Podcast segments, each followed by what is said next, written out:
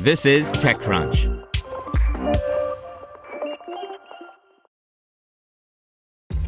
This episode is brought to you by ShipStation.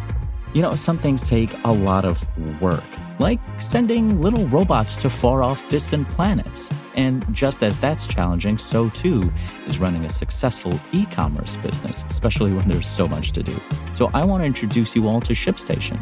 Now, I love using ShipStation because of its easy to use dashboard, which makes managing orders and printing labels a breeze and super smooth. Oh, and the customer service is just out of this world.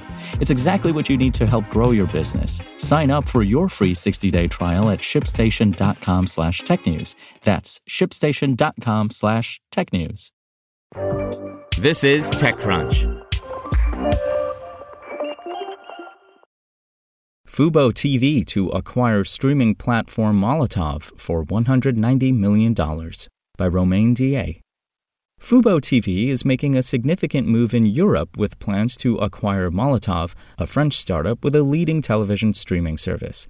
Fubo TV also operates a TV streaming platform, but it is currently only operating in the US, Canada, and Spain. The transaction is a cash and stock deal that values Molotov at $190 million, 164.3 million euros. The deal is pending approvals and closing conditions. Fubo TV expects to close the acquisition at some point during the first quarter of 2022. If you have been following Molotov for long enough, like me, you may remember that telecom company Altice also announced plans to acquire a majority stake in Molotov back in 2019. But that deal fell through, meaning that Altice never managed to secure control of the French streaming startup. Let's hope that this time things will work out as planned. Molotov started in France with a well designed, over the top streaming platform. You can find all major TV channels, stream live content, and watch replays for free. There are optional subscriptions to unlock more features such as cloud recordings and, of course, premium channels. At the time, a key feature that differentiated Molotov from other ways to watch TV was that you could sign in with your account and find your content on any platform.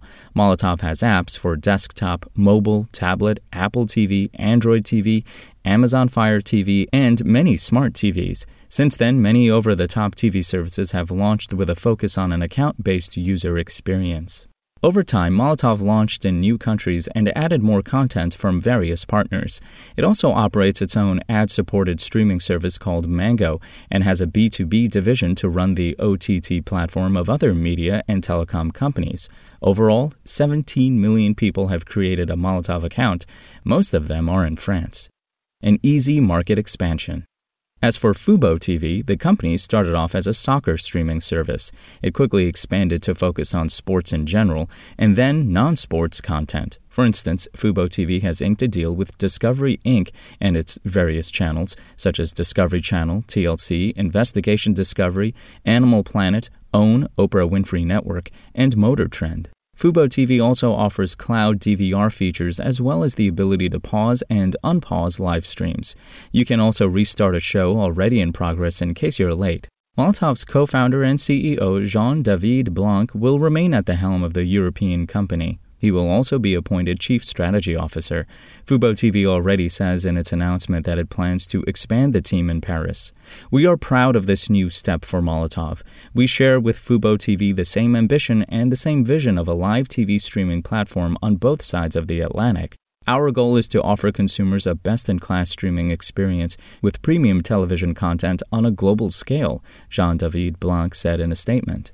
In other words, a deal between Fubo TV and Molotov makes sense as both companies operate in the same industry, but there's no geographical overlap. Fubo TV will now have two strong customer bases on two continents, and Molotov will act as the European hub for Fubo TV when the acquisition goes through. Spoken Layer. To hear everything you need to know about the week's top stories in tech from the people who wrote them, check out the TechCrunch podcast, hosted by me, TechCrunch managing editor Darrell Etherington. Each week, we go in depth on two or three of the week's top stories from in and around the startup ecosystem, and I'll be joined by the TechCrunch experts who covered them. They tell us why the news is so important and what they think matters most to you, our listeners, whether you're just interested in tech or that's where you make your living. New episodes drop every Saturday morning, so be sure to subscribe to the TechCrunch podcast wherever you listen to podcasts.